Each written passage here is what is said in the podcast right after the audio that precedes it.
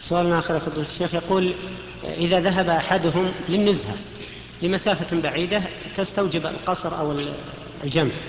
هل يقصر أو يجمع مثلا؟ رغم أنه لم يذهب لسفر معين وإنما نزهة ولكنه قطع 150 كيلا أو 200 أو ما أشبه ذلك. هو السفر بارك الله فيه ما دام ما دام مباحا فإنه يترخص الإنسان فيه برخص السفر. ولو كان نزهة. آه، ما دام مباح فالترخص فيه جائز. جزاكم الله خير شيخ.